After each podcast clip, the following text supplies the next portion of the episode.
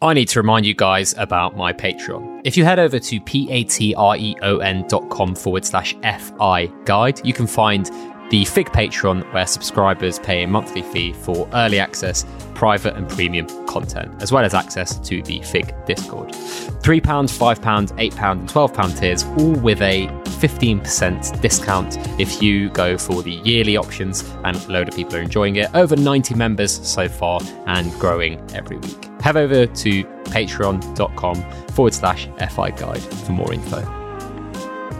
Here's the legal stuff from Football Index. FI is a gambling product available to customers in certain territories aged 18 or over. The content of this podcast has not been approved by Football Index, but they do listen to the show to keep me on my toes. Please remember to only gamble what you can afford to lose, begambleaware.org, and when the fun stops, stop.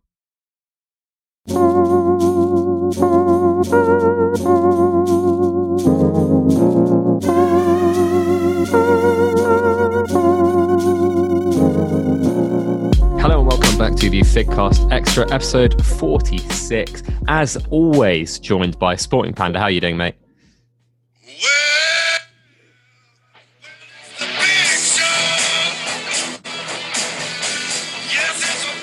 These need to stop, don't they? no, they do. All right, Fig, how you doing? Yeah, not too bad, not too bad. So, so you know how Otto came on the podcast last Sunday? Um, he's Yeah. actually an audio engineer by trade, Right. and I uh, I reached out to him and I was like, "Listen, I'm sick of this bloke coming in with this entrance music every week for the last five or six weeks. Do you still have the skill and the appetite to whip us up some sort of like special Panda and Fig Fig Yeah. Extra intro tune?" And he's he's quite interested, and he was Is like, he Yeah, was but the like. thing is, people love these old vintage wrestling themes. I you know, the amount of comments. twenty people that that love them. Look, listen, you don't see my DMs. People love it. I mean, well, anyway, we'll talk about that another time. But I think it's adding a lot to the show, and people uh, people enjoy it. what have you been up to this week? Um. I- not not a lot. I had a bit of a disaster. I went to um, a fairly long drive to my local Longacres garden centre to do a bit of Christmas shopping. I bought a nice three quarter length. Well, what's it called? The, the jumpers which have a zip just for the top third or quarter.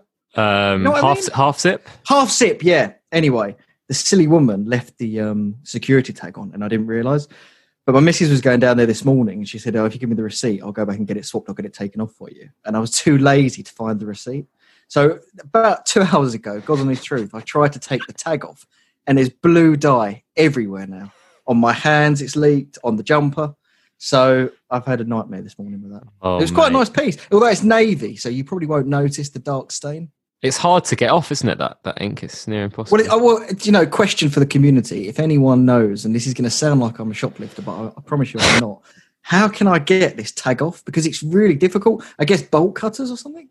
Bloody hell! I You put can't separate. As I of a pickle separate it and try to rip it, the blue ink just exploded everywhere. uh, obviously to deter shoplifters, but I'm not a shoplifter in this instance. And now I really can't go back to the shop even with a receipt because it's going to look like really. Well, I guess I could if I could find it, but anyway. So no, I'm all right. That that was a bit of an issue. Um, been stuck into the science journals this week. Got a couple of interesting facts for our um, our fellow guests, so maybe I'll hold them back for now.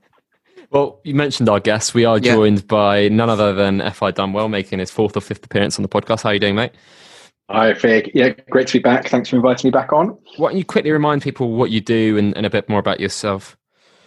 Yeah, so uh, for those who haven't heard me on here before, uh, I'm currently the chief executive of quite a large uh, UK organisation. We turn over about 750 million pounds a year in total. Um, so um, quite experienced in terms of executive leadership um, and uh, that sort of space. So I'm also a passionate user of Football Index, um, uh, hence why I've kind of been on these shows with you in the past.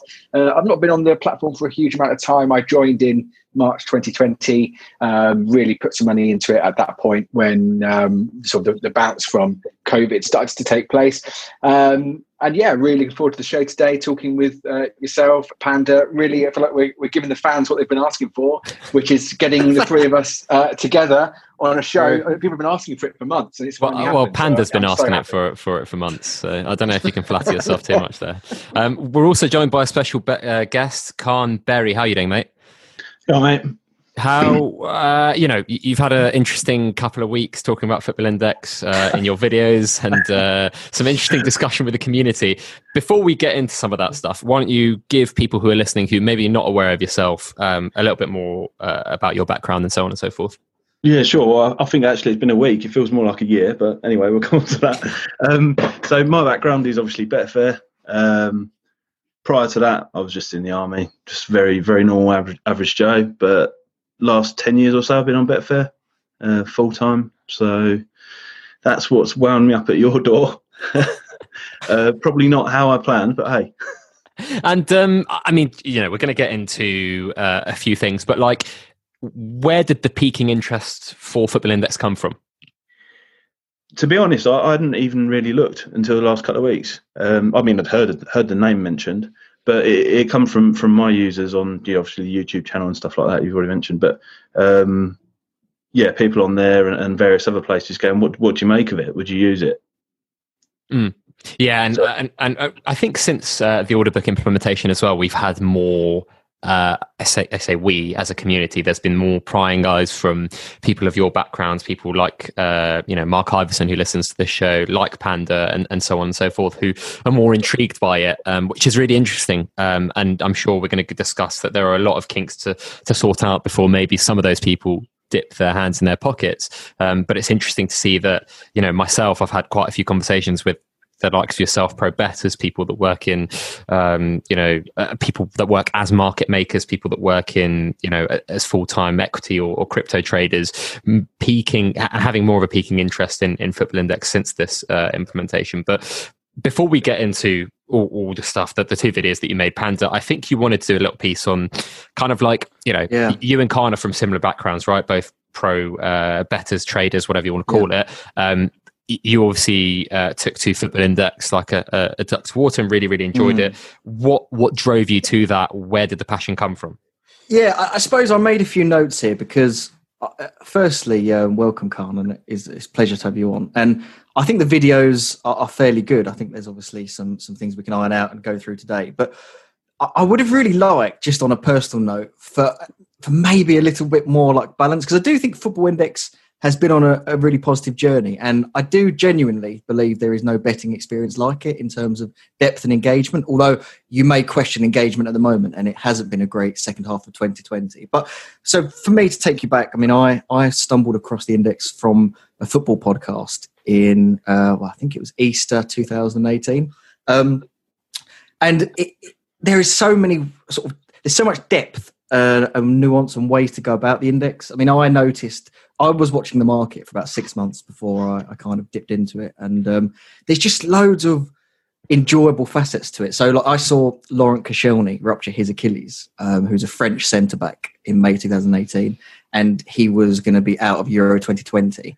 And as his drop was occurring in terms of price, you had other French centre backs rising. Um, which were Kurt Zouma and I think Clement Lenglet, who are potentially in the backup. And I know that there may be big football fans out there that know these names, but that kind of caught my interest. Like that's quite a neat concept that you know one player can get injured, drop in price, another couple can rise. Um, obviously, there's the element of picking out youth footballers, which I love, and there's there's obviously a lot of passion around that. So spotting the next Mason Greenwood or Erling Haaland. Um, and again, there's risks and rewards there. There's, there's huge payoff if you pick the right youth players. But again, there are some like Callum Hudson-Odoi plays at Chelsea who who can fall in price. Um, you've obviously had the Messi transfer saga recently, so there's nowhere for me that I can get this amount of money on stake wise. Well, number one, you can't do it through traditional bookmakers who limit stakes, and even on the exchanges, it can be hard to be to, to, get large money down in terms of transfers. And we saw with the Leo Messi transfer um, saga this summer,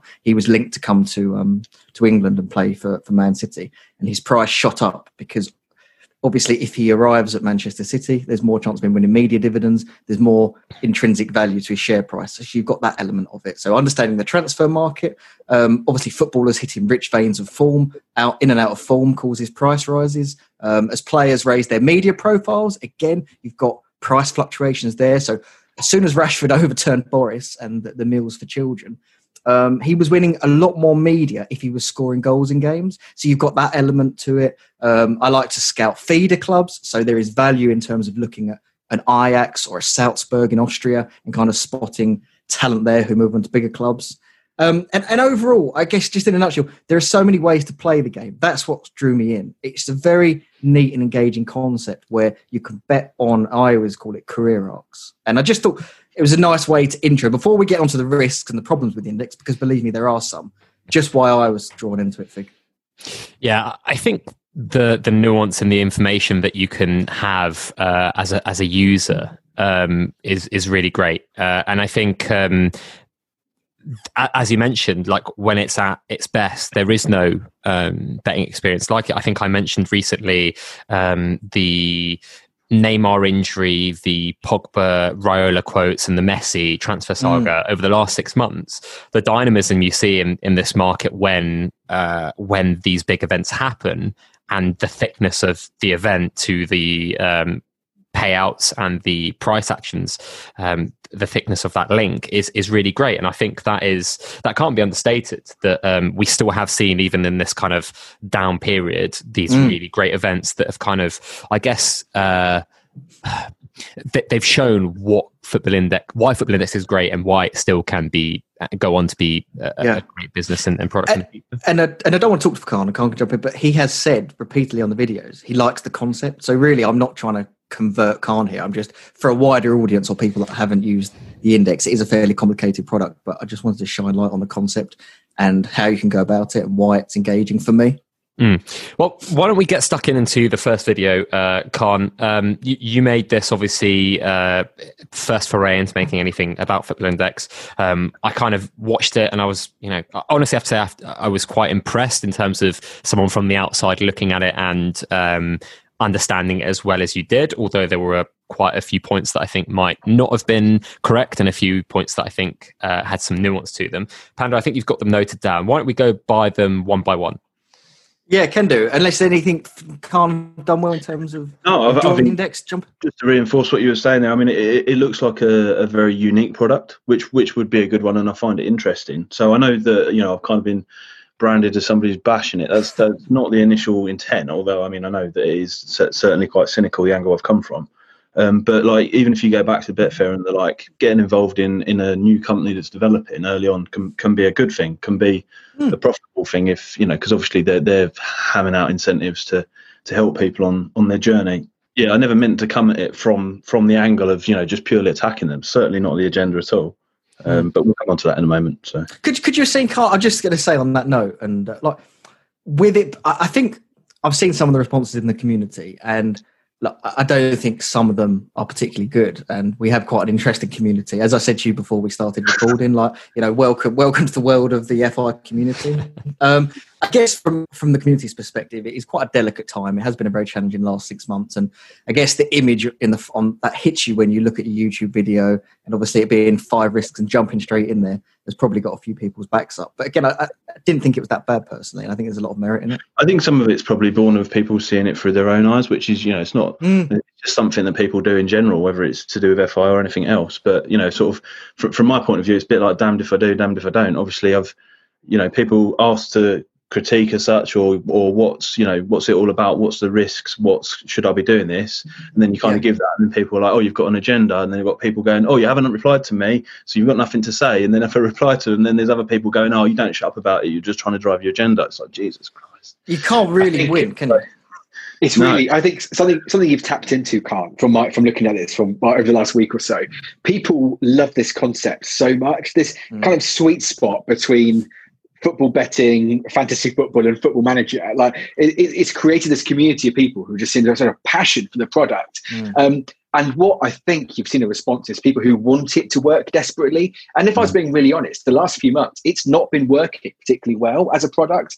Um, and people have, you know, clearly got some frustration around that. And I suspect that nerve has been touched because I think, I speak for I think I speak for Fig and for Panda here, as well as myself. We really want Football Index to be like reach its full potential and to be what it can be.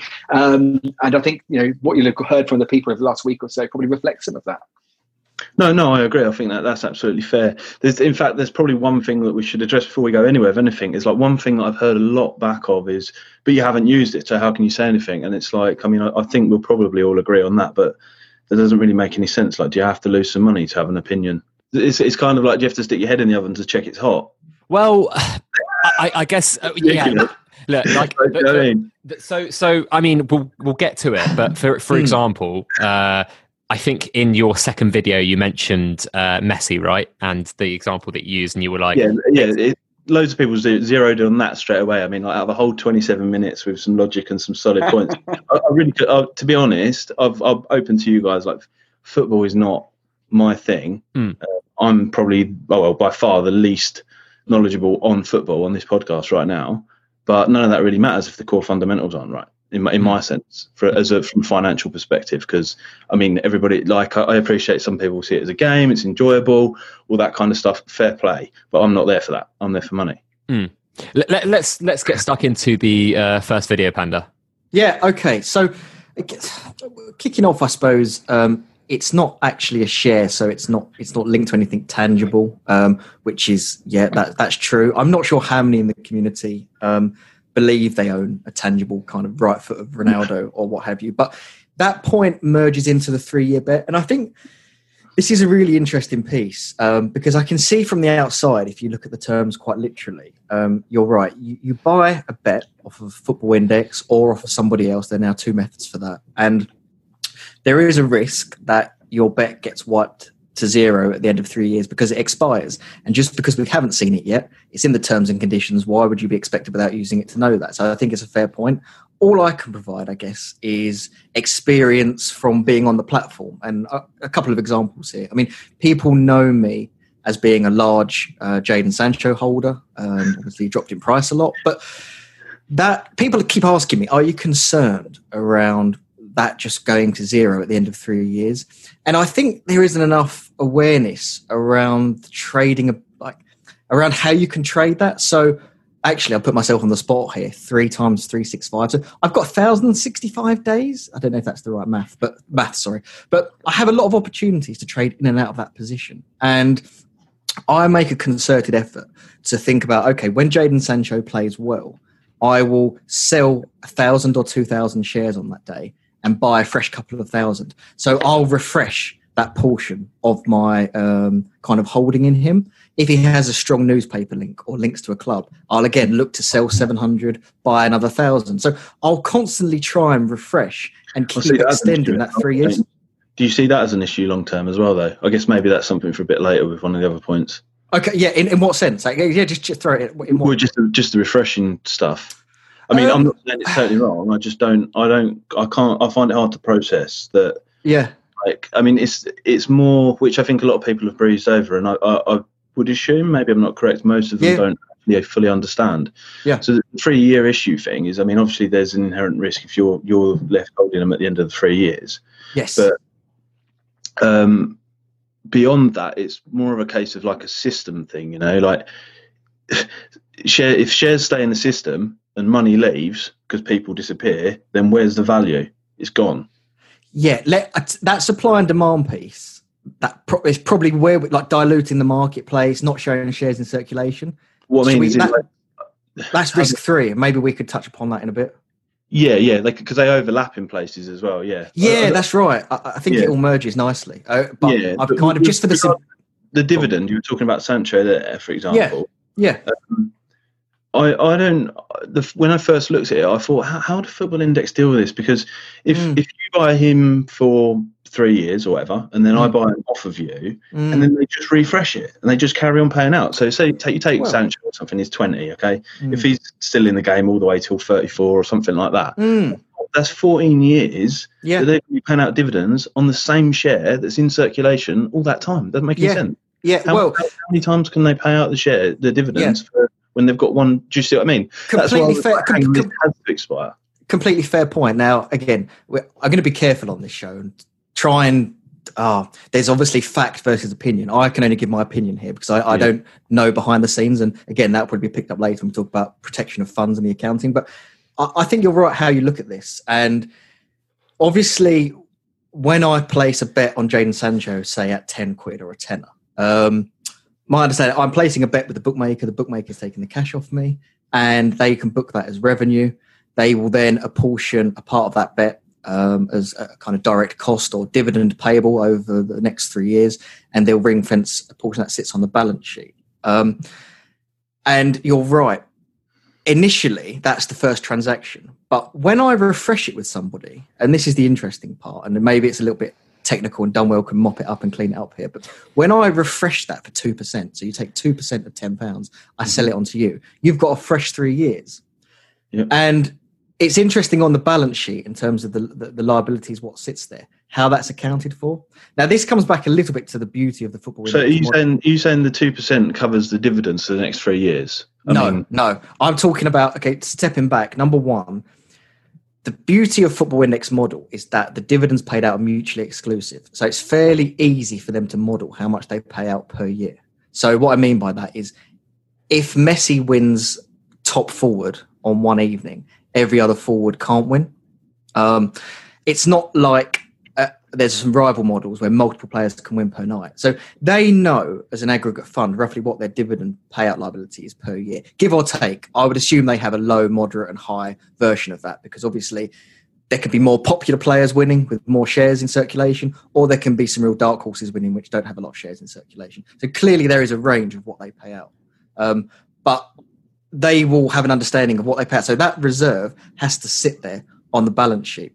And the reason that it's three years for me and not further is because let's say they need to they would need to be able to prove be able to prove i believe in a worst case scenario to the uk gambling commission and auditors that they can cover if worst comes to worst three years of bet because in the terms and conditions it states that there's a three year expiry on a bet mm-hmm. that is their clause which yeah. kind of means if shit hits the fan they've, they've got enough money to pay out three years that, um, well, but but if we come on to the second point, they can change that within thirty days. Okay, that we'll come on to that. Yeah, Could fine, we just fine. step back? Could we just step back? Yeah. Just, let's just mop. If I could try and mop up, because I think it's a discussion actually. Um, so um, I think, to be fair to Caan, I think he's raised a really important point. Um, and when I was putting some money into this myself, the big thing which I found very challenging when reading the game rules was how unclear it was around this three-year issue. Mm. And I would say to FI, if you know if they were listening to this, that's a really quick win. They need to provide some better clarity on what happens at the end of the three years and what options the user has available to protect themselves should they wish to mitigate the effect at the end of the three years. But what I would say in terms of reassurance, sort of back to Caan or back to anyone listening, um, a kind of the point you've made already, Panda, that recycling is not challenging, even even in a market mm. which is relatively illiquid, it is not difficult to recycle shares in popular players. So therefore, you know, I, I would feel confident if I was holding Jadon Sancho, even in large quantities, I could make that a 15-year bet if I wanted to by recycling at the right times. Um, and secondly, to pick up your point, Caan, around well, how could FI possibly afford that? You know, it, it might be an inconvenient truth for some users of Football Index, but there are many players on the platform who will never ever earn a penny in dividends and those players are frequently bought um, and frequently bought from Football Index. Um, there is a big chunk of our market, of our user base, who like the speculative angle of this, they'll quite happily pay six or seven or eight pounds for a share in Rayan Cherki of Lyon, who's only 17 years old, has barely, you know, barely even kicked a ball in the first team. And let's be frank, by the age of 20, he could be playing for Plymouth or something. You know, he might mm. not be that good, but people are happy to get involved in the basis they might have untouched, unearthed the next big thing. So I think from FI's perspective, they can be relatively confident. And again, this is opinion rather than fact because I haven't got access to their books, but they can be mm. relatively confident that even if people did make their Sancho shares uh, last 15 years, they could cover the liabilities because they're earning the revenue from elsewhere. And they cover that as well. That, that's such a good point. And in terms of Jadon Sancho, the reason this all your points can't merge, and that's why it's it's quite it's, it's tricky to deal with. Jadon Sancho, the more bets they take on him, mm. there's an issuance curve, and the more bets they mint, so the, the, the higher the price goes. Taking them back out. The, sorry. They're not taking them back out. That's the that, real problem, though, isn't it? That, okay, that but we'll do that in supply and demand. I'm just talking here about covering concerns around covering a career's worth of dividends on Jadon Sancho because we just brought that up. And again, there's bad bets, as you say, the speculative angle, which which Dunwell said. Um, com- dividends paid out. Interestingly, and I don't know if Dunwell wants to step in here. There's an element of them paying for themselves. So let's say they pay out a ten pound dividend. If fifty percent of that is reinvested by a user and fifty percent goes to the bank, so we take five pounds there. if that five pounds is turned over once a month um, at four percent, two percent sell cost, two percent buy cost, that's twenty p. Over three years, um, that works out to be seven pounds twenty. I may have got the math. Um, so you can see how even dividends they pay out go to create a commission revenue stream. But there are assumptions in that, and people would say to me, "Well, we don't know how much is reinvested. Um, we don't know how much, how how frequently that money's turned over. All fair challenges, but clearly commission." Taking losing bets and the speculative angle. So you're saying the the sum of the commission paid plus the players that don't earn any dividends is it you you believe is probably enough to pay for the overall dividends. Does that make sense? Plus the initial mint, plus the initial minting yeah, revenue. which is um, the initial mint is the real. I think it's the real, real. But you know, like you said, separate point. But yeah, It's where it, that, and that's where that's their issuance curve and them setting the odds where they need to be accurate because you know that and that's why that as the price goes up as you pay more for a share in a player um that's And obviously the moment, yeah. odds isn't it because you're giving them more cash for that bet um IPOs is another part but and just quickly back to refreshing uh, over three years. Um, a bad example of that not bad example a player who I've done poorly on uh, for listeners Martin Odegaard who's a youngster who has gone back to Real Madrid. He's dropped fairly significantly from say three pounds to about one pound. Um, this is a very illiquid market probably as poor as it's been since I've been on the index. I've still refreshed plenty of my Odegaard shares. So I've sold at a pound and bought back for about 95p I think it was. I may have got those numbers incorrect. So I do think that's worth stressing that if you look at if you look at the the order book a snapshot in time, you can say, "Wow, there's nothing there to support the. Pro- I can't trade. I'm completely stuck." But actually, over three years, it doesn't work like that in reality. And I've never had a problem getting in and out of positions. Some players, obviously, um, they have a career-ending injury or, or worse. Obviously, you're not going to be able to recycle those. But to me, that's why you need a balanced risk, you know, structured portfolio setup, and that's just part of betting. You know, some Can I just, can I just pick up on that? Because I Yeah. think, Caan, you made a point about career-ending injuries or, or deaths. What was the what was the angle there for you? I think we, we had a chat on the phone a couple I of just, I just wondered what, what was the actions on that, and obviously the money just disappears. So it's just a bit, and it's just a bit that that that you know somehow you need to factor that risk into your overall strategy. Yeah, Absolutely. a- a- absolutely. But is that is that any different to betting on a horse and then falling on a on a hurdle and then Well- having to be down? I don't know. We, well, no, I mean, no, I mean, the, yeah, the in in the sense of a fo- horse falling on a hurdle, that it doesn't make a huge amount of difference. But the two, a lot of people see that's a lot of stuff's come back on Twitter, and it's completely flawed the way a lot of people are coming from that. In fact, I think it was Lamins that was on your tweet earlier, Panda, said Oh, how- right. I d- the did I- difference between the two. They're totally different. Oh, absolutely, absolutely. But I, I'm I'm talking about in terms of just In, pure- in terms of just somebody purely a bet, right? I have hundred pounds in Yeah. Martin Odegaard that that Yeah. Pandas mentioned, and I put Yeah. hundred quid on X horse to win Yeah. Y race. Those are the same things, Oh, yeah, right? and it's, and we know it's a low. We know there's a low chance of that happening, but it was just a you know it was just an observation on on the way too. Yeah, it's probably. I mean, out of all of them, it's probably the weakest point because, like And, say, and I think I need know, to pick up Betfair on could the crash, I could lose my stake in the in the 320, and that would be it. yeah, But yeah, that, that's part of playing the game. yeah, exactly. I, I think I need to pick up on the, difference the difference on. being each bet that I place on Betfair isn't really an odds-on shot for a huge amount, which is the difference on Football Index. So, for example, if you buy Bruno now, you're you're you're paying six pound forty-two per share, or six pound 71, 74, whatever it is on Sure. screen. Um, you're paying that, and then you're getting pence back. Yeah, but have you? But over the last year, he's Not returned yet. two pound ninety eight. Sorry. Over the last year, he's returned. Bruno, just for example, here has returned two pounds ninety eight. So you may think, right, my payback there. Again, all of this comes back to risk reward, which is the whole point of trading gambling. But you're paying six pounds. Uh, what did you say? Six pounds forty. I think is the bid. Yeah, yeah, no, no, I get that. I'm not, I'm not yeah, Yeah. I'm not, I'm not talking about that. I'm talking about the, the, the way the way the two platforms differ. Oh, Because yes. Fig said there, the way the two platforms differ is, you know, if I place a bet at five to one, it might cost me ten quid, and my Nomo returns fifty quid. absolutely, On yeah. Football Index, it's the other way around. It's like you buy shares for six quid and you get pence back. Sure, but like you're you're you're, you it, it's still so the, the, it's still the risk reward, right? You're you're risking six pounds. Yeah, it's just it's just for- skewed a lot more, lot more risky. Uh, yeah, I guess You don't so. lose the. Depends. I- I- it It depends on the belief in the. That's the thing. Yeah. Yeah, you're, you're not losing that. Sl- the Martin Odegaard example is really good. I mean, he's dropped significantly. He's got patella tendonitis, a dodgy knee. He's obviously dropped a bit, but I haven't lost that initial 100% stake I've placed. Um, now he can recover, and I've I've got multiple years. And as you say, the payouts are small in isolation. But if he has a good season or two, there are ways where I can easily make enough dividends to cover that that initial stake and outlay. Mm. Because there's there's three ways of winning essentially, right? You buy a player, you hope that the dividends outdo the buy price. You buy a player and you sell them for more, or you buy the player and hope that the buy price plus dividends accrued is more than the The, stock the price. second, the second, the second one you mentioned there, Fig, is the one that's the real, real issue, which is the first point. You know, are they shares or are they bets?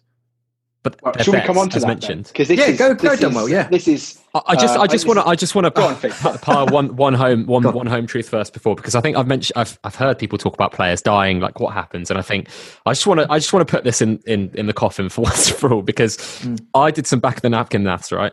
There, and this oh, is here we go. This isn't on. this isn't for you particularly, Caan, but it was just because you mentioned it, and I think I've seen a few other people mention it. People have DM'd me like, "What actually happens if players die?" This is a very morbid conversation, but I'm just talking statistics here. Nine professional players have died in 2020 whilst they're playing. Right? None of these have been in the top five leagues. I think one of those nine was in a youth team. That the the chap that played for Manchester City, uh, really unfortunate. I think it was Mason Greenwood's friend, um, committed suicide. Again, very morbid conversation if we're saying that there's about 66,500 professional players in the world uh, at the moment, uh, nine out of 66,500 is about 9,999 to one, which is the equivalent of a meteor hitting the Earth uh, in our lifetime. Equivalent bookies are offering uh, 500 to one on Piers Morgan to be the next UK Prime Minister. And his So- homework then, hadn't you? Bloody hell. so, so I think like a lot, like It- it, it this, was- and again, this is not like a slam on that point because I don't because there's so many more important things that you said in that video. But like, Yeah. I just think that from an That weak. outsider, if I was like, I'd never seen FI before, right, and I was looking at Caan Berry's video, and I was like, oh shit, what does happen when when people die? Um, there you go. Like, I, I, it's a, it's it's a risk that's negligible in terms of even factoring into your forecast. But again, uh, Dunwell, I interrupted you. I, would, I know. I'm gonna uh, just twenty seconds from me there. It's like if I buy ten youngsters, chances are three of them, Caan, are going to end up probably not making it. And I just build that into the strategy. And if I think, well, three, you know, say I put one percent of my bankroll in ten exciting youth players, three of them don't make it. Three of them kind of tread water, and I might break even. Three of them could become world class, and they're the ones I make profit on. I kind of I think you can build uh, injuries and, and death and, and lack of form and not making it just in part of how you set, set up a portfolio. That was my point there. But anyway, I was done well.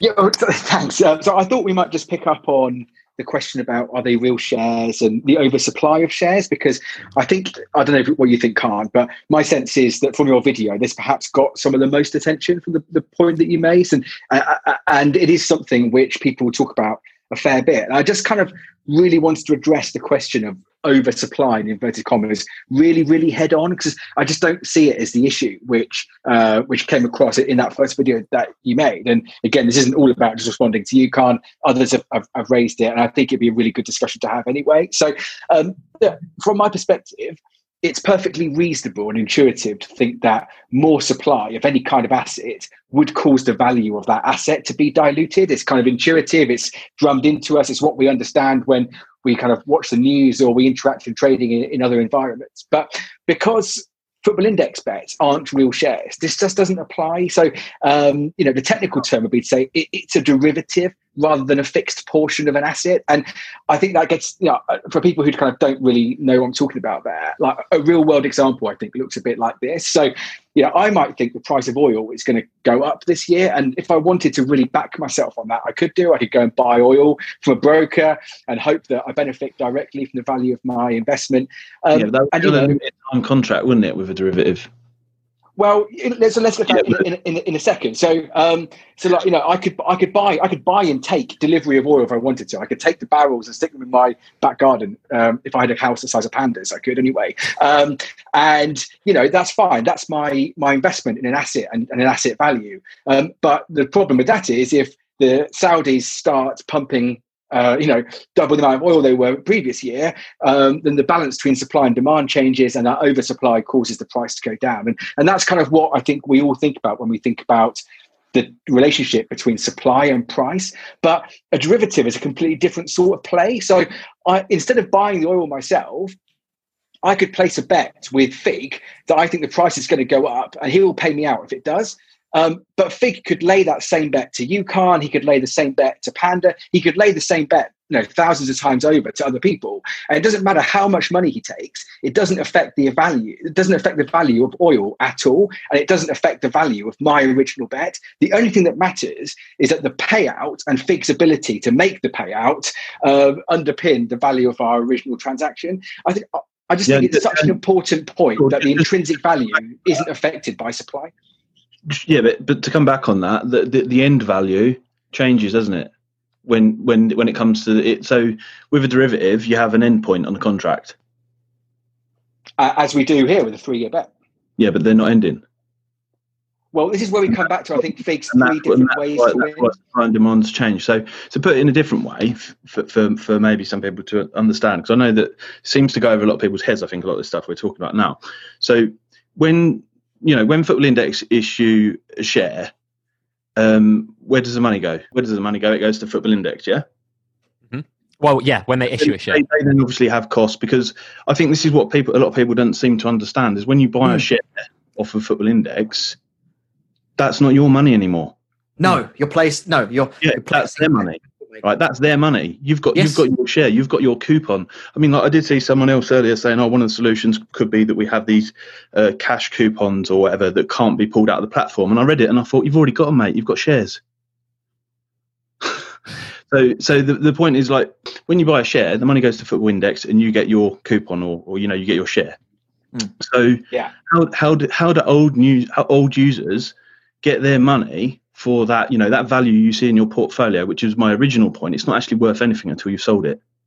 Mm. Because the only way they can actually well, get no. money for that share is by selling it on to another user, which means you need to have a you know a consistent supply of new users coming in to service the existing demand. So, for example, football, football index has grown and everyone was making money. Yeah. Now, now that football index is not growing, if you look at Google Analytics, it's actually gone down over the last year. Corona, whatever other reasons, people are trying to pull out their money but the supply has not gone down. So to keep the market in balance, they need to remove some supply somehow.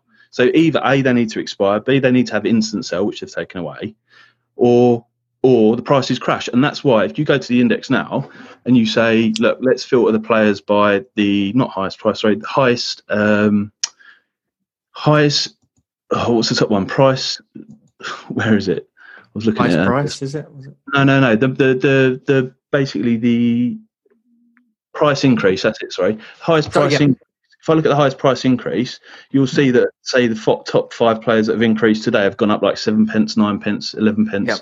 twenty-seven pence. Now, if you change it to the highest decline, they've gone down 58, 42, 41. Now, how can that be? Yeah, I think so, we're confusing two things here. Yeah. Go on, go on, go on Panda. Oh no, I was gonna I was going to half agree with you. I think this is a really good. There's loads to get into here. I was going to half agree with Dunwell and half you can't hear that. Um, how how I value players, and everyone has their own strategy. But I, I, will look at when I buy a share in a player, or you call it a coupon. I'll look at that asset and I'll think about the cash flows it's going to generate back to me, and I will think. So in simplistic terms, if I just wanted to hold for three years, and I didn't want to uh, recycle or refresh. I would have obviously cash flows year one, two, and three in terms of dividends into me. And then at the end, a bit like when you value a bond, you have a redemption value.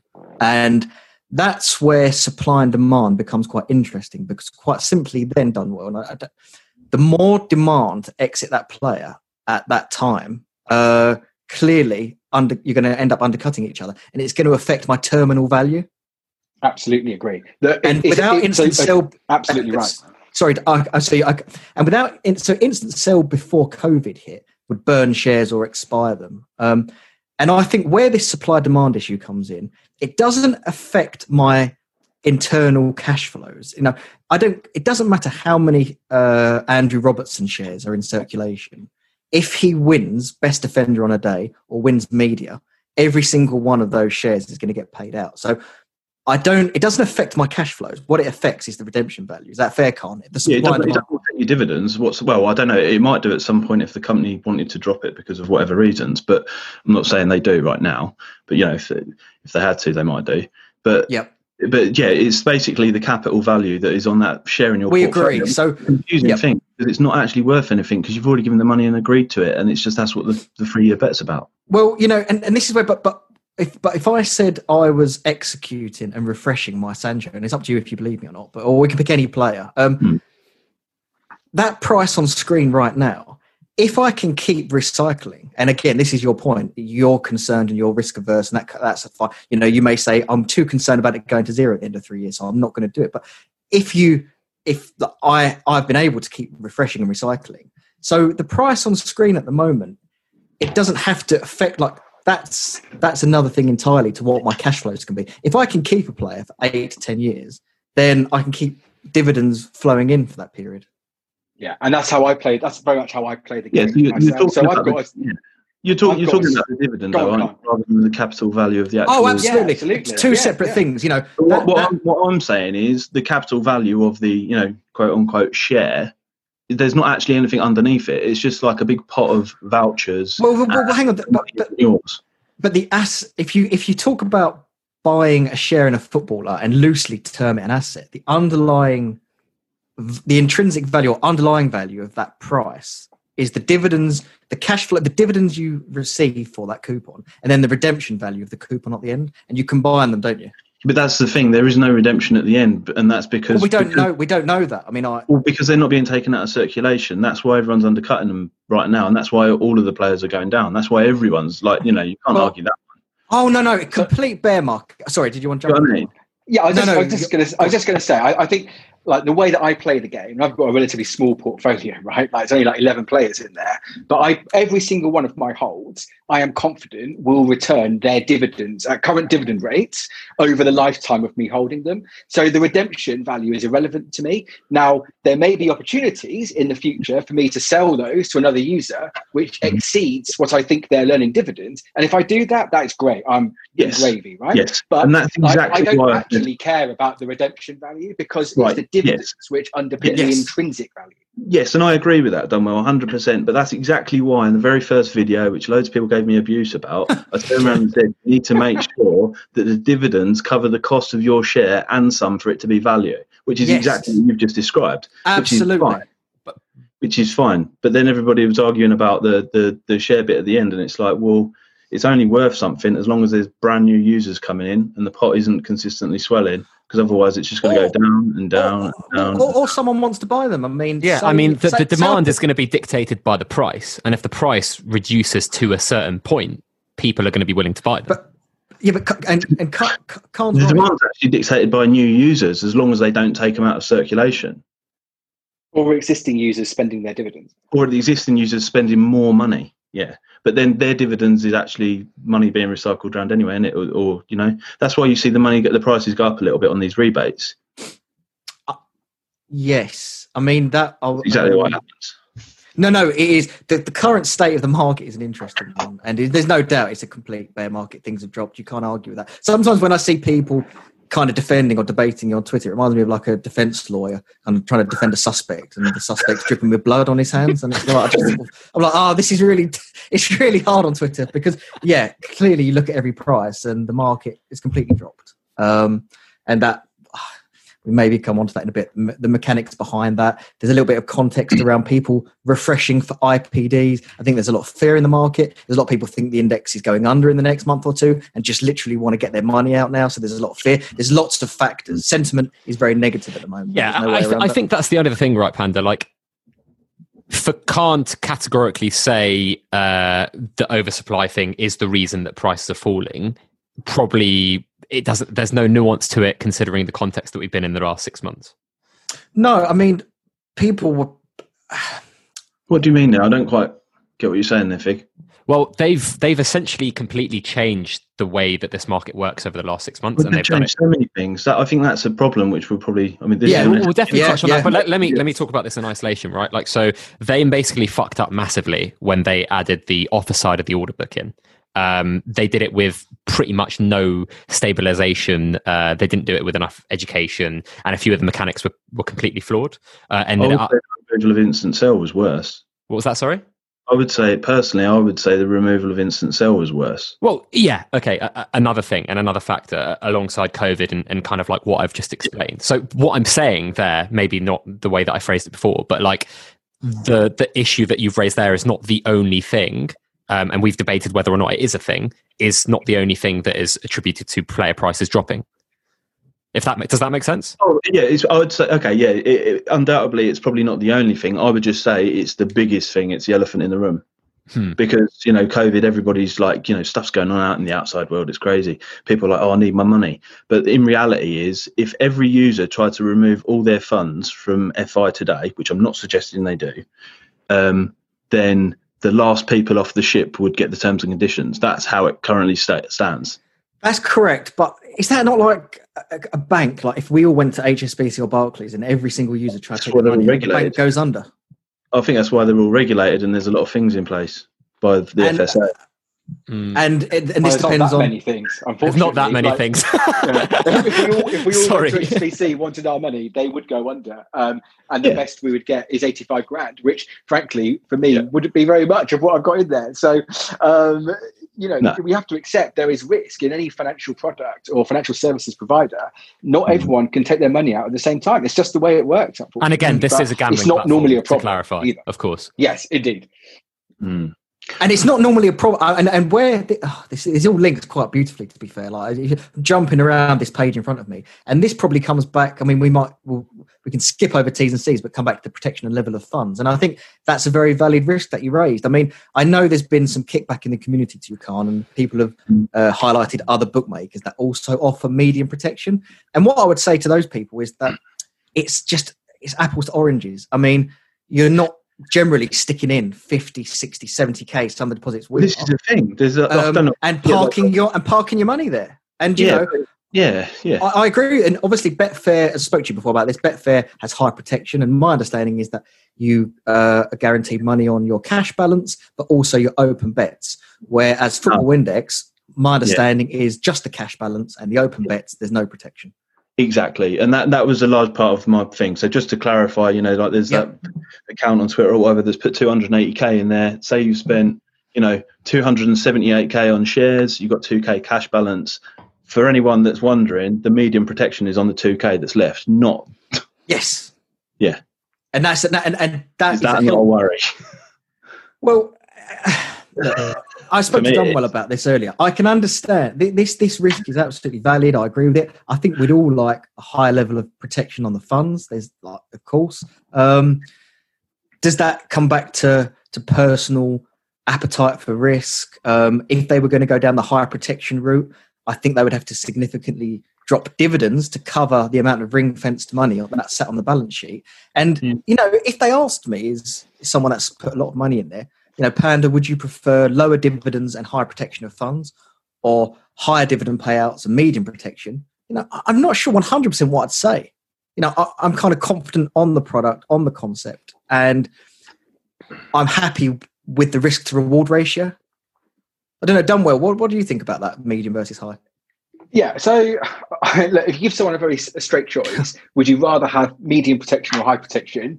Like, who wouldn't say high, right? I mean, it's just, it's just that's a, that's a no-brainer. But if you try and nuance that proposition, and you said to me, and I can only give my personal view here, but if someone said to me, "Do you want uh, medium protection and the dividend payments that we've currently got at say 28p for a gold day, or you can have high protection and it's 10p?" I'll take the medium all day long, thanks. Because if I thought my money was at risk, I probably wouldn't have it in here anyway. So, um, I'd, I, if there's a financial cost attached to that protection, which I am absolutely sure there must be, I'd actually I'm more comfortable at medium with the money uh, left for dividends instead. But that's a personal call, and that comes back to personal risk appetite every Yeah. time. Yeah, I think it comes down to the values a lot as well. I mean, I, that was just something I wanted to highlight. I didn't want to berate him to the end of the earth for it. Um, No, But, no, really good job. obviously, having been in the industry quite a while as well, the industry, Yeah. particularly the last two years, is under massive scrutiny. The gambling commission, everyone's breathing down everyone's necks. You know, the newspapers want to know what's going on with various Mm. things, FOBTs, and all this kind of stuff.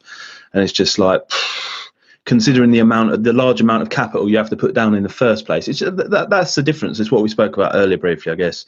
It's mm. like you know, if I put ten grand in in Betfair and, and, trade with that, I can make a significant amount of money. If I put ten grand into Football Index, I can't really do a lot with it because of the payouts are so small in the short term, anyway. At least, mm. see what I mean? It's loaded in the. It's like it's like a, a five to one on bet or a, or or a five to one bet that that they're you see what I mean? You have to have over that first year. I think that's probably fair. I mean, yeah, yeah, but that money's not covered. But then you know it's not technically safe. So that's why it just didn't. Yeah, and an interest like and Khan, like you know, if you look at like I don't, I actually don't know the rates of these. I don't have them, but like a cash ISA, let's say that is. Oh, they're terrible. Let's say that's at the safe end, maybe like a one out of ten in terms of like risk, and they might return I don't know 0.5 percent. I'm not an expert in the financial world, but let's say an exotic investment or what would be classified, I guess, as a high risk investment? Would it be ten? Would, would that be ten? No, but would it be ten percent per annum? Yeah, you know, what would be classified as high risk? Um, so some of these yields that are on offer a football index, I think you have to take that into account with the risk, and that's think, why there's medium there, and that's why it's a five-year-old company. And I think we should be very careful about comparing football index to Absolutely, uh, as mentioned before. Investments, given that on the top yeah, of their no, that, this is this is a virtual stock market license and regulated. yeah, no, no, it's a complete Absolutely. gambling game. It's just uh, it, I should have yeah. I should have corrected that. A choice of where to put my money, I guess. So do I put it into this gambling game? That was, that was only one of the, that was one of the legitimate concerns I seen when I looked about. Like I did see, I think yeah. First video, there was a guy that commented on some other video, and he said like, "Oh, I've had money in there a year and a half. I didn't realize it could expire. Like I've invested my money, haven't I?" And I'm yeah, like, yeah. "What? No, stop." No, mate.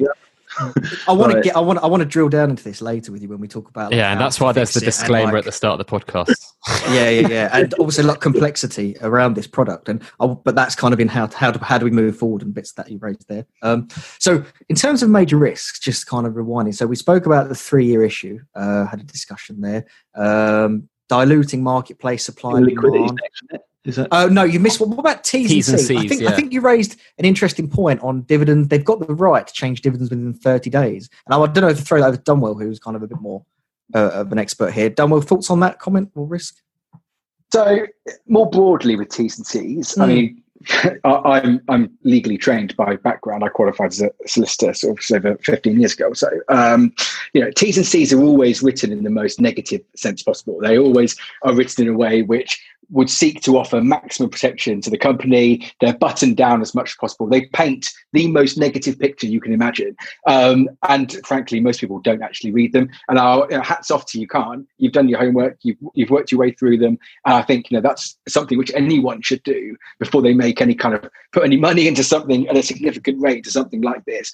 Um, but you know, my my sense is that actually, you know, the T's and C's always do come across like that. Um, and they will always scare you. Like if you read T's and C's for something like when you buy an iPhone, like you know, you, you, by the time you've got through half of it, you start to convince yourself that you don't own that phone whatsoever, and someone from Apple can come around and take it off you any day they want. Um, and the reality is, in a business to consumer environment, T's and C's aren't literally applicable in, in that sense. So, business to business, yeah, absolutely they are. But things like the Unfair Contract Terms Act really do give you quite a significant amount of protection as a consumer, as a retail client. And, you know, this doesn't constitute formal legal advice. And please, I wouldn't want anyone to necessarily rely on it. You should go and make yourselves comfortable what the T's and C's say. But I also I don't think it's unusual for anyone either in this industry or any other industry to construct a set of T's and C's which you know scare the living daylights out of you. Yeah, no, I, I kind of I get the angle you're saying there, but I'd just say I'd say that possibly some of that's your interpretation. Um, mm. And in my experience, gambling companies like it's not a risk that I don't think anyone should take. Really, I mean, you got to or you got to look at like you know BetBright, MoPlay, uh, what was the other one? Was it was it Black Type? Don't don't don't check fact check me on that in case they're still about. But the, you know, companies that disappear and then they go they just quote people terms and conditions. You know, your your outstanding um, bets, you know, long term bets. I'm forgetting now, like anti post bets and stuff. Yeah, they're just nothing, and your money's gone. Hmm. Like I, I've seen things like that around online in the past, and I just thought that's why I read the terms and conditions you know but, so i mean it does say that the, the, what the the most frustrating thing for me having read that was the fact that they they can change it within 30 days and it is applicable to all open contracts and just think well you know you want to know the contract you're opening on day one don't you sure so especially it- if it's three years. Yeah, yeah, exactly. Like you don't want to go into a three-year contract where one of the terms is it can change after thirty days. Like, Mm. I mean, it, to me, who in their right mind would do that? Mm. Obviously, I don't. Want to, I don't want to upset you guys. I know you've all got money. in Shit, that's that's, Um, that's awkward. no, but you, that's just Us my, nutters. my my position on it from Sure. Yeah. things that I've seen and experiences that I've heard of. Yeah. So that's why that came up. But but to Dunwell's Um, point as well, Caan. Like I, I had a look through Betfair's T's and C's just as a comparison. Again, I'm not I'm not a lawyer, but you know, by Yep. my understanding, they can refuse for you to post an offer. They can terminate your account wherever you want, and I think you've documented this well. But doesn't that also, you know, push that side of what Dunwell said, where they have to be as uh, company driven as possible?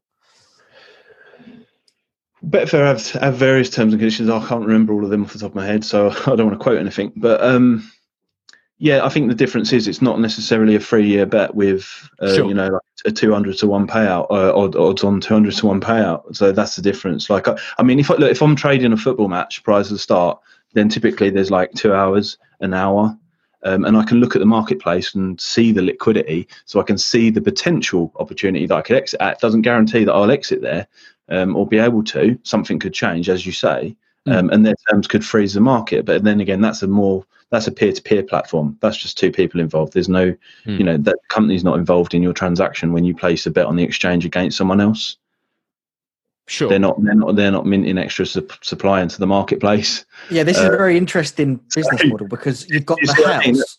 You're, you're taking fixed odds bets against the house, but then also underneath that, there's this layer of peer to peer. So it's very unique in that sense. Well, there's, It's there's- not an unreasonable point, is it? I mean, just, just to be fair to, to I think to Carl. yeah, yeah. I'm, I'm Like, playing completely it's not devil's at all. advocate by put by Yeah, uh, you yeah. know posting the Yeah, yeah. Betfair T's and C's, for example.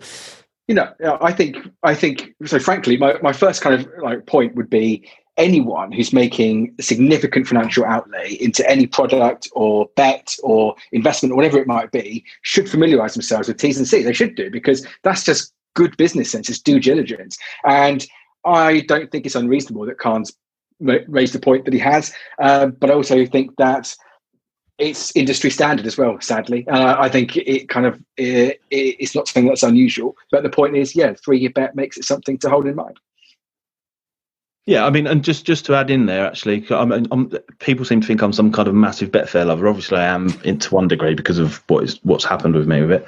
But um, th- th- they're not perfect either. And there, there was there's one instance I know of in the last 20 years, which was the Vola Vedette incident, where they they froze the market and there was something wrong technically, apparently, in play. And uh, what they did though is they voided everybody's bets. They didn't disappear with the money. Mm. That's the difference.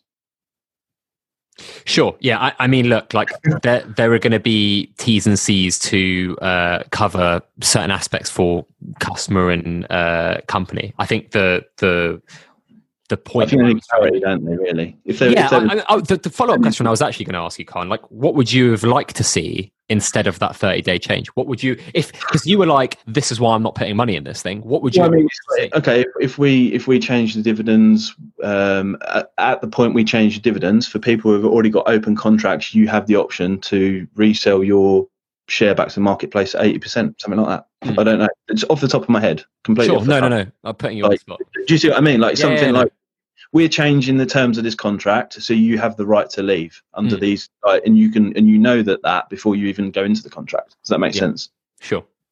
Um, uh, did we have any other points to cover on We did, the yeah, we- liquidity? Last one was that, yeah, yeah, which again I think is just, yeah, it, it's what we've all been talking about. I mean, it's uh, it's the lifeblood of the index, and um, I agree wholeheartedly with the li- with the liquidity issue, and we're we're seeing it now. I mean, the index at the moment is operating at a kind of sub a suboptimal level, and it is a struggle. I mean, look, I don't think the three year bet is an issue personally because I've given examples of how I've traded in and out of that, even in an, in in in, an- in, an- in an illiquid state at the moment. Um, but moving forward, I, I don't think there's a simple fix for this. I mean, there now the, the, this is where some index fans out there may hate me, but look, I believe the index has been hugely profitable over the last four to five years. Uh, as, a, as for reasons I spoke about over the last year on this podcast, 140 million bets were taken and placed, and I don't think there were huge payouts. I think the payouts only become quite large. Really, in COVID, when they doubled media, and then again when they doubled dividends this summer. But if I look back over the last month, I think we have to accept that the maths that I do behind the scenes, most days, if you look at the trading volumes, they seem to vary between six hundred thousand pounds and about one point one million. There are some two million pound days they've been volume traded, but they were to refresh IPD. I think they're a little bit false. But the the commission they're making at the moment um, doesn't cover the dividends in isolation for quite a handful of days over the last month. So if things stay where they are, I would question whether there is long term, whether the business, the core business, is long term sustainable in terms of these levels. Uh, how, how do we get it going again? We'll come on to that later. But liquidity is just a massive answer to that problem. So, you know, I was going to hand it if Dunwell at that point. I, I agree with the liquidity situation and risk being raised. Oh, so do I. There is. I don't think there's any way in which we can pretend liquidity isn't a huge issue right now. And mm. actually, many of the other problems which people sort of would pick out and say, "I'm not enjoying my time on Football Index right now because of X, Y, Z." Those things are typically functions of an illiquid market. Yeah. And I've heard people say, you know, liquidity is not a panacea to all the things that are wrong. Well, that may be true. Maybe it isn't just like one silver bullet, but I do think a huge number of issues would be solved almost overnight if there was a more liquid market. And that could be external liquidity or it could be FI providing that liquidity. I don't really mind either way. But um, you know, this is got to be number one priority for improving the platform and the experience as we go into 2021. Yeah, I think the liquidity concern is is is of course a concern. Um, like we've been talking about on the podcast, Panda, for what three months now, Six maybe months. longer, six months, and um, it's clearly harder to come by than probably Football Index first in, envisioned and, and, customers first envisioned. Um, and by your video, Caan, you seem to think that it's really difficult to come by for any exchange. Yeah, I think my experience the last ten years is they've all struggled with it, Betfair included, probably. Um, I don't. I, haven't really got a lot of solutions to offer there. I, I don't. I think, given the, the, all the other problems that have been been mentioned, I don't think anyone in their right mind is going to turn up and, and do anything like that unless um, there's some kind of special agreement whereby they get paid first if things go wrong or something like that. Or you know, I don't know. I don't know what that would include, but I, I don't really see that one being resolved because what you're asking is for somebody to come along and effectively put their head above the parapet, like I said before. I saw that in the video. Yeah. Yeah, or to be shot at. That's what you're, or, or take on everybody else's liability. Who's going to do that? And they're right. You have to bear in mind if somebody else come along to do that. Do you think that maybe everything's overpriced as it is? Even they might think they depending on how they work it out. Then what if that's the reason? That could also be the reason. It could be. That what we've seen so far, Caan, is that there looks like there's been a separate subsidiary set up. Uh, under the FI umbrella that operates under the acronym LP001, and they have been yeah. doing spotty market making. I don't think particularly smart market making. And yeah, but that's I think you highlighted a really good point a minute ago, Panda, when you were talking yeah. there.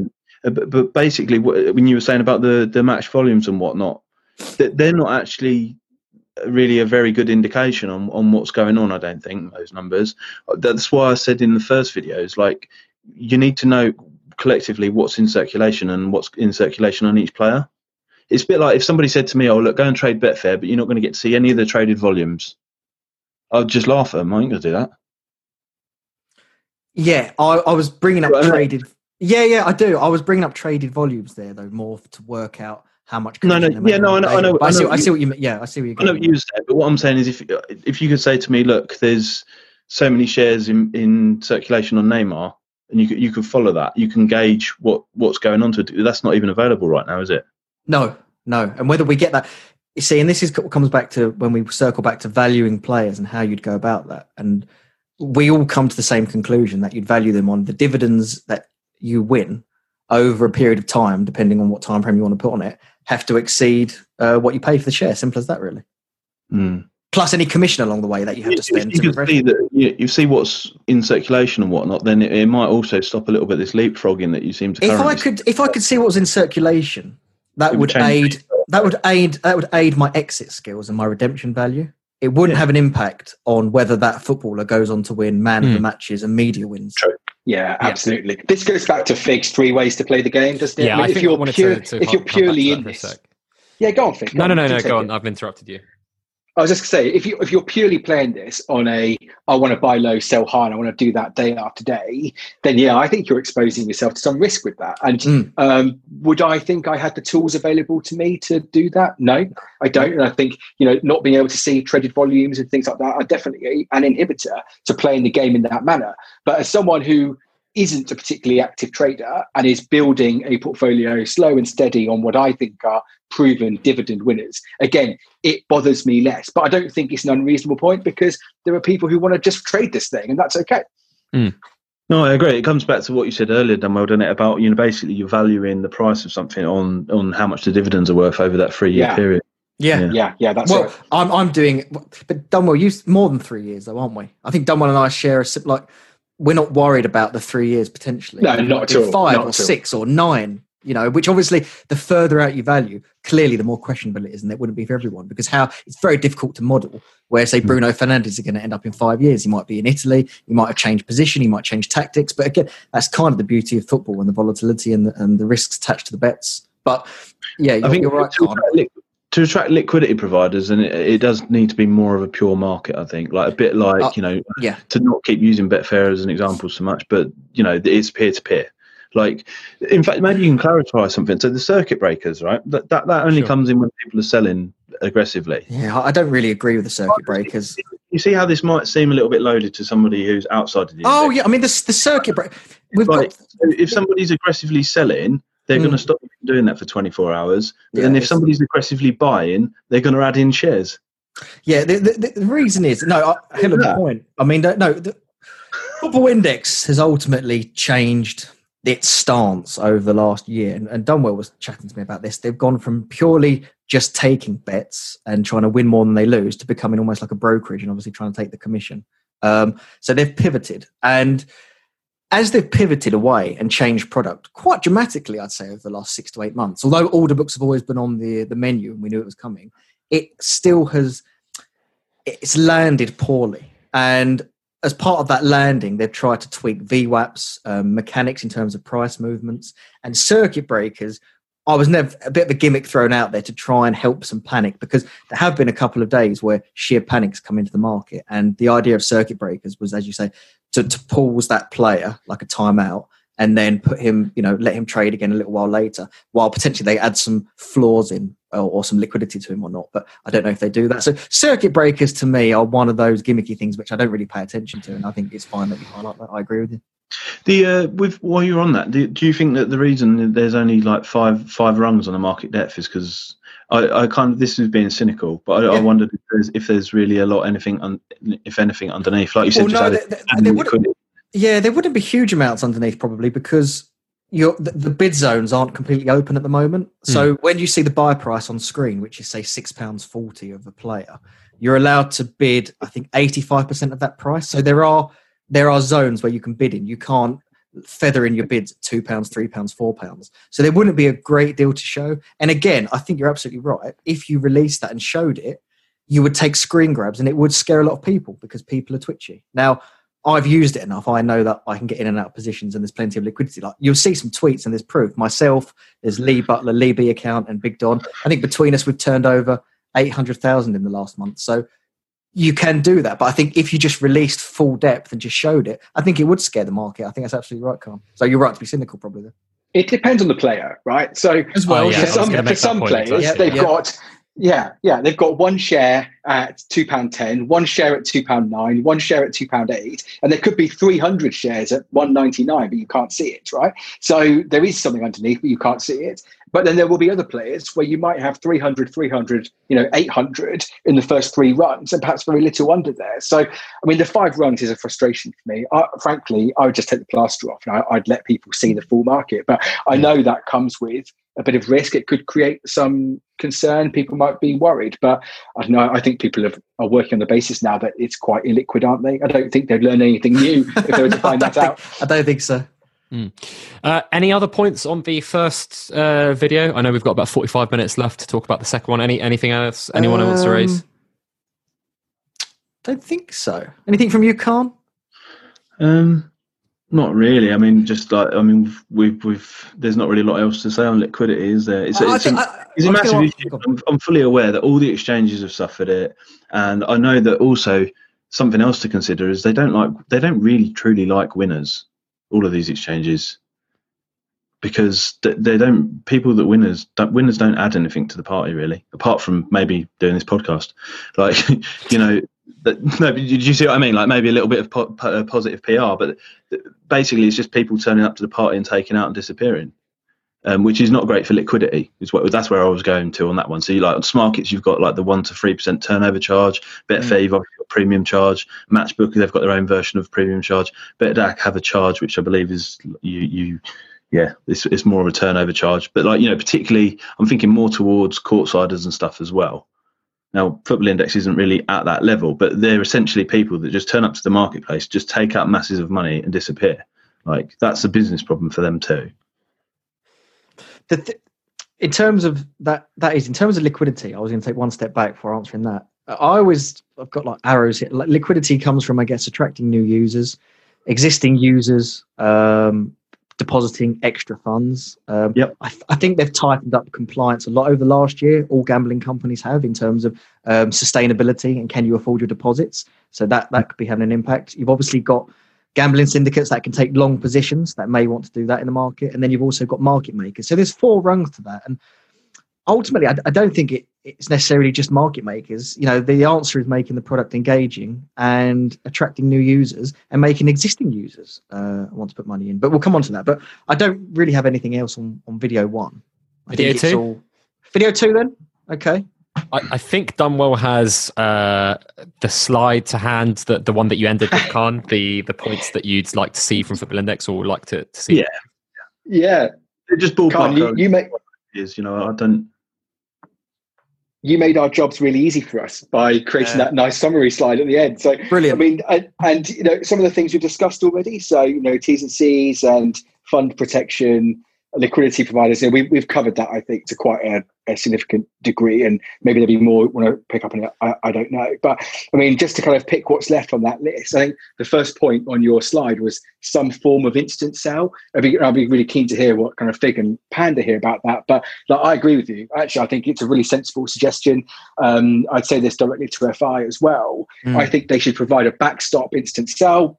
You know, even if it even if it was quite a low value of the buy price, like 25, 30% maybe, but just to provide that confidence and security uh, like to every player on the market, I don't actually even think it would ever be used significantly because the confidence would create its own liquidity coming in above it. But I do think it would be a really important step that would help like create additional confidence in this product and platform overall.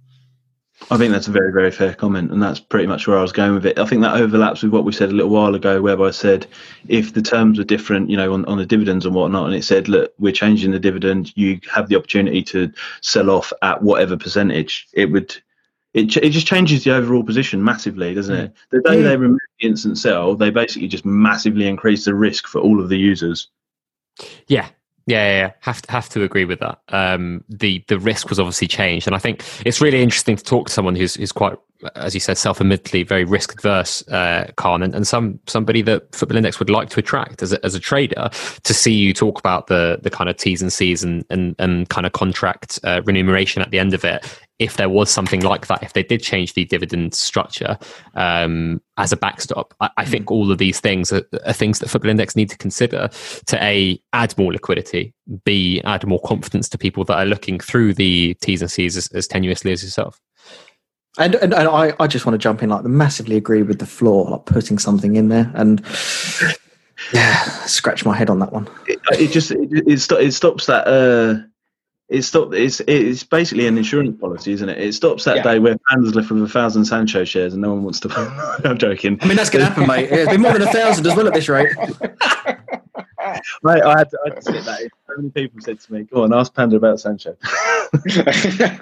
Yeah, I'm getting, I'm getting absolutely uh, trolleyed and battered on the timeline. It's like, at least either- it's not just, at least it's not just me now. Like Caan and Panda together, both getting abused from different directions. But yeah, okay, so we all agree then on the on the IS, right? We all think that's Absolutely. Like a really positive development. Yeah.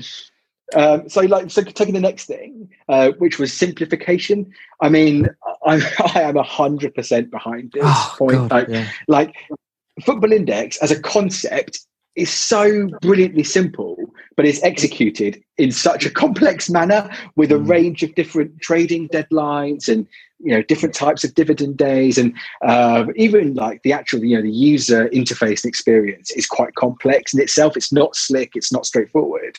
Um, Mm. There's uh, you know, I, I, and I said this on when I was on the show with Fig initially back in September. This is such a potential win for FI if they could simplify the product.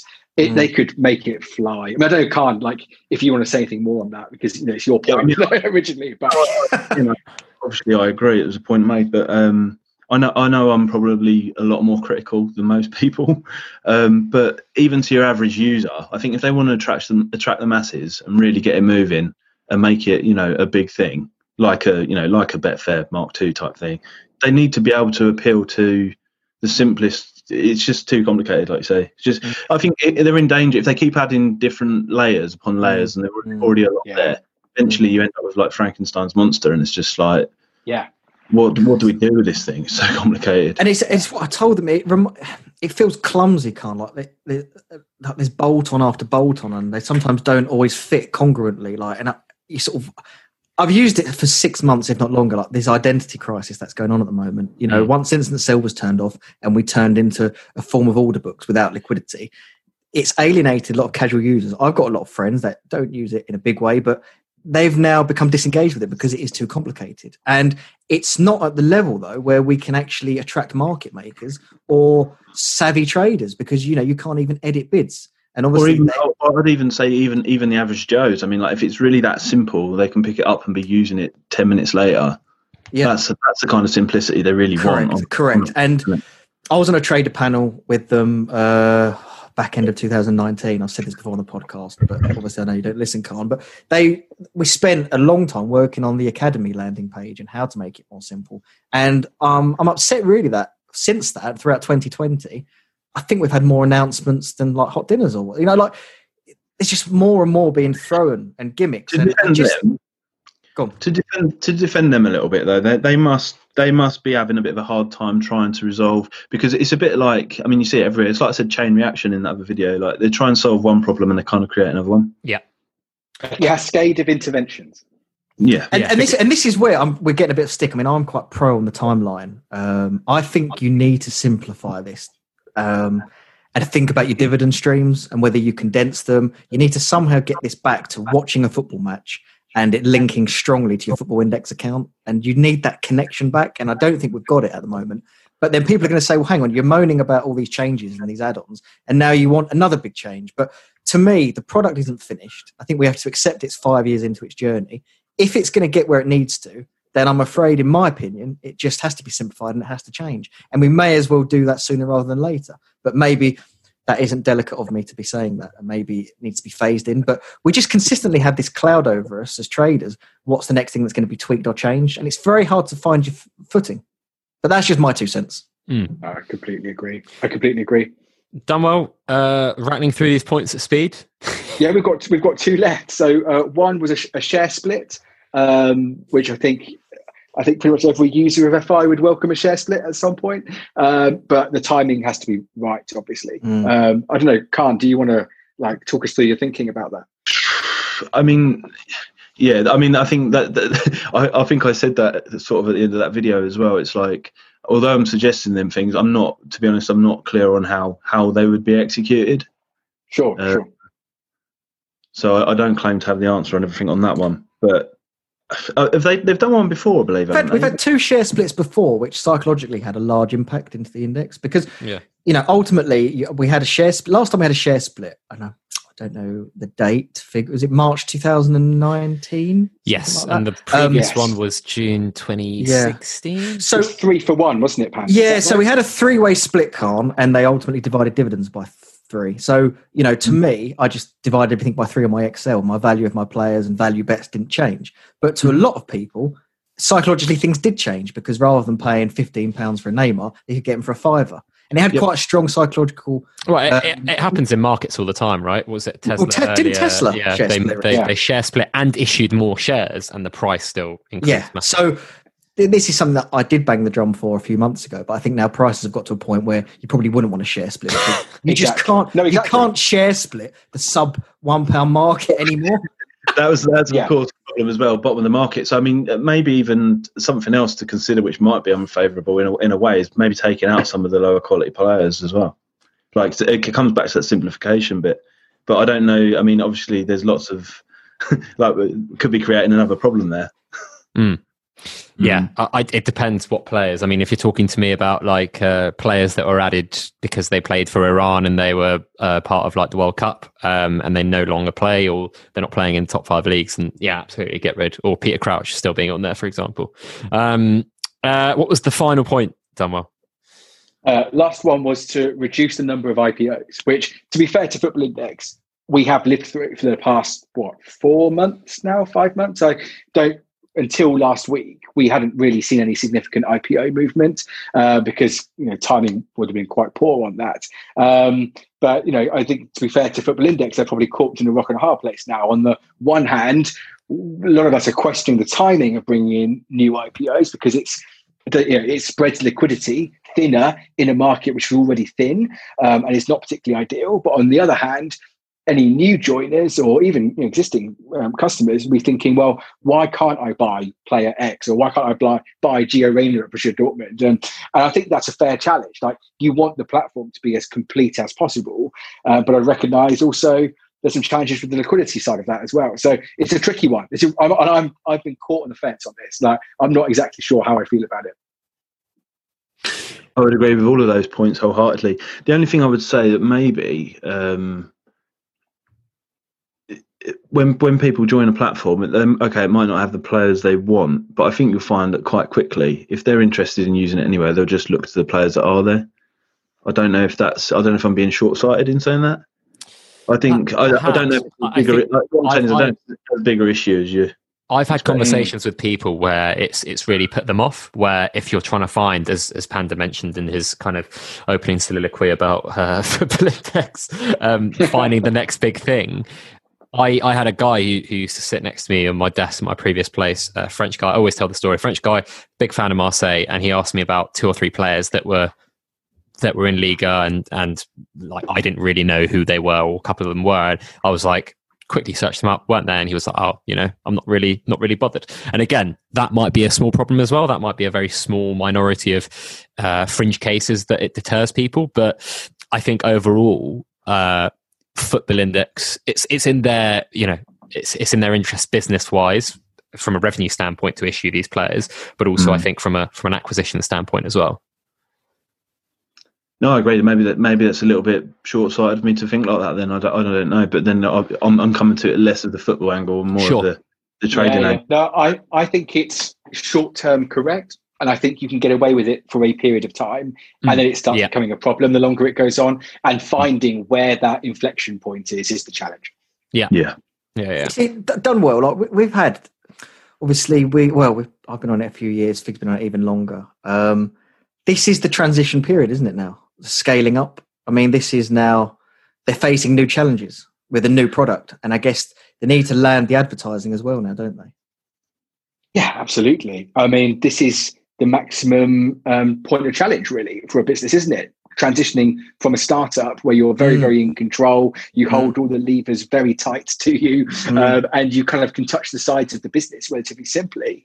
And you're moving into a new phase where you're actually your exponential growth is starting to become both like the- thing you always wanted, but also an enormous challenge as well. Um, and it's going to be it's, it's a real management challenge. It's a management challenge for any business Mm. which goes through this kind of cycle, um, and it's going to take fantastic high quality leadership and management to navigate what's coming acro- over the next kind of 12 to 18 months. Now, I still think they can get there. I still have faith they can get there. But we've seen over the last six months, those challenges are very real. Yeah, I, I think that's that's a really resounding point. It's obviously going to be a lot of things that need to change, uh, and strong leadership needed to enforce those changes for this thing to to turn around as a market. Um, but I think you know we've we've rattled through those those second bits of the video quite quickly. I don't know, Panda Dunwell. Can't if there's anything else you guys want to add before we we kind of wrap up. Uh, I, I, don't. I mean, I, I can't disagree with the things said there. I think it is very tricky. It's probably easy for me to stand on the sidelines as somebody who's not got money in there and, and, say that. But like I said right at the beginning, you know, it's not like I was just trying to cause a load of trouble. It seems it seems as though you're uh, you're biased if you're if you're on Twitter and saying anything negative. It's, I think maybe part of it's just Twitter.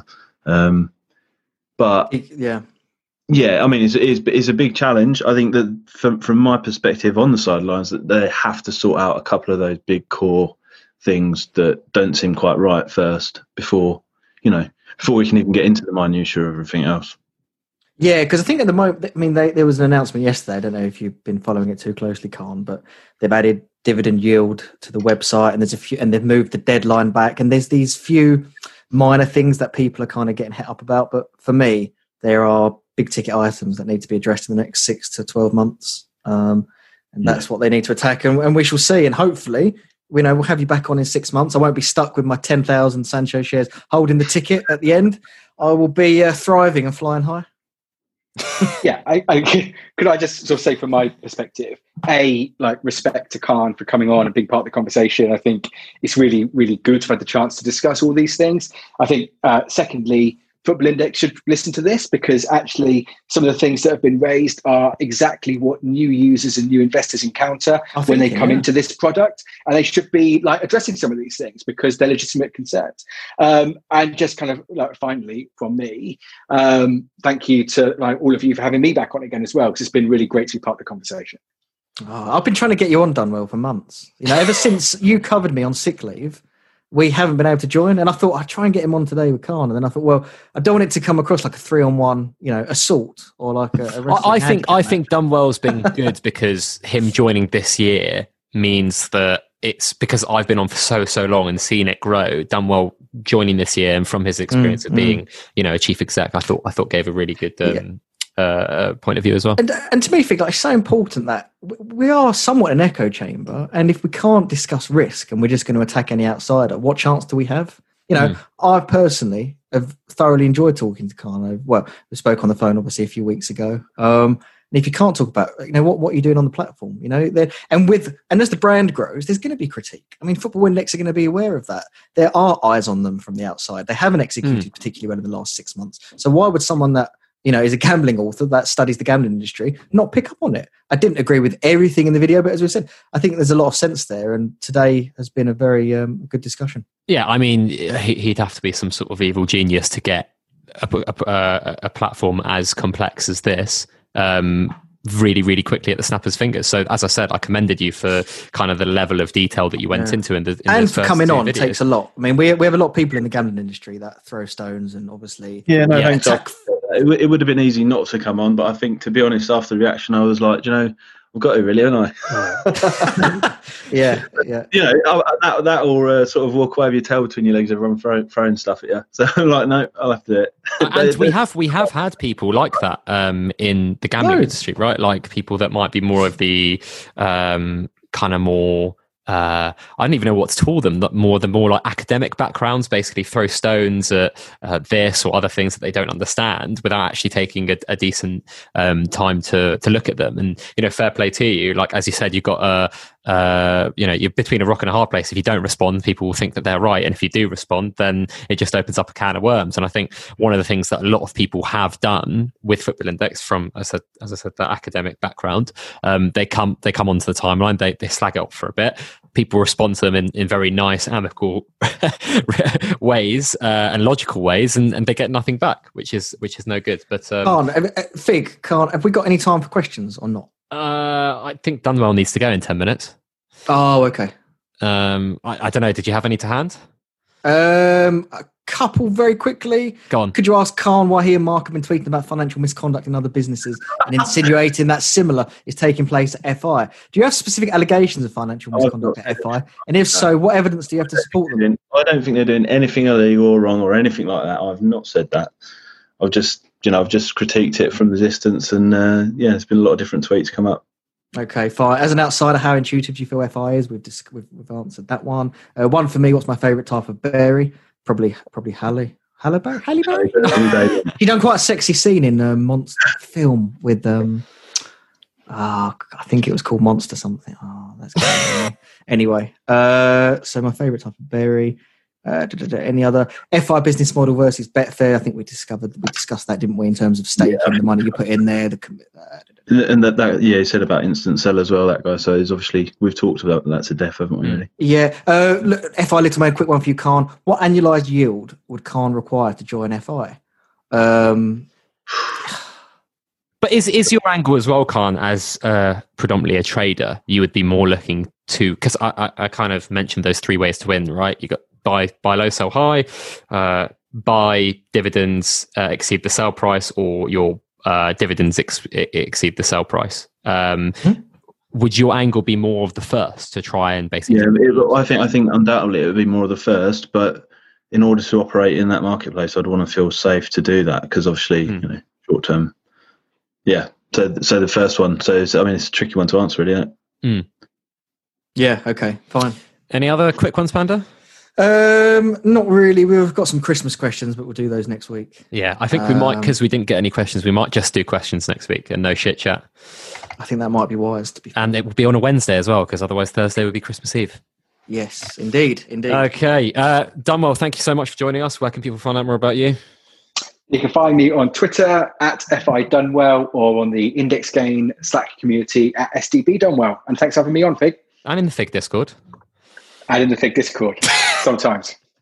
Caan, where can people find out more about you? Thank you so much for coming on. They don't need to find me. I've got no agenda. There we go. If someone wants to They're gonna chat to you, Yeah. Someone wants to chat to you, though. Alone. thank you so much for coming on, mate. Uh, Panda, where can people find out more about you? Uh, sporting underscore panda.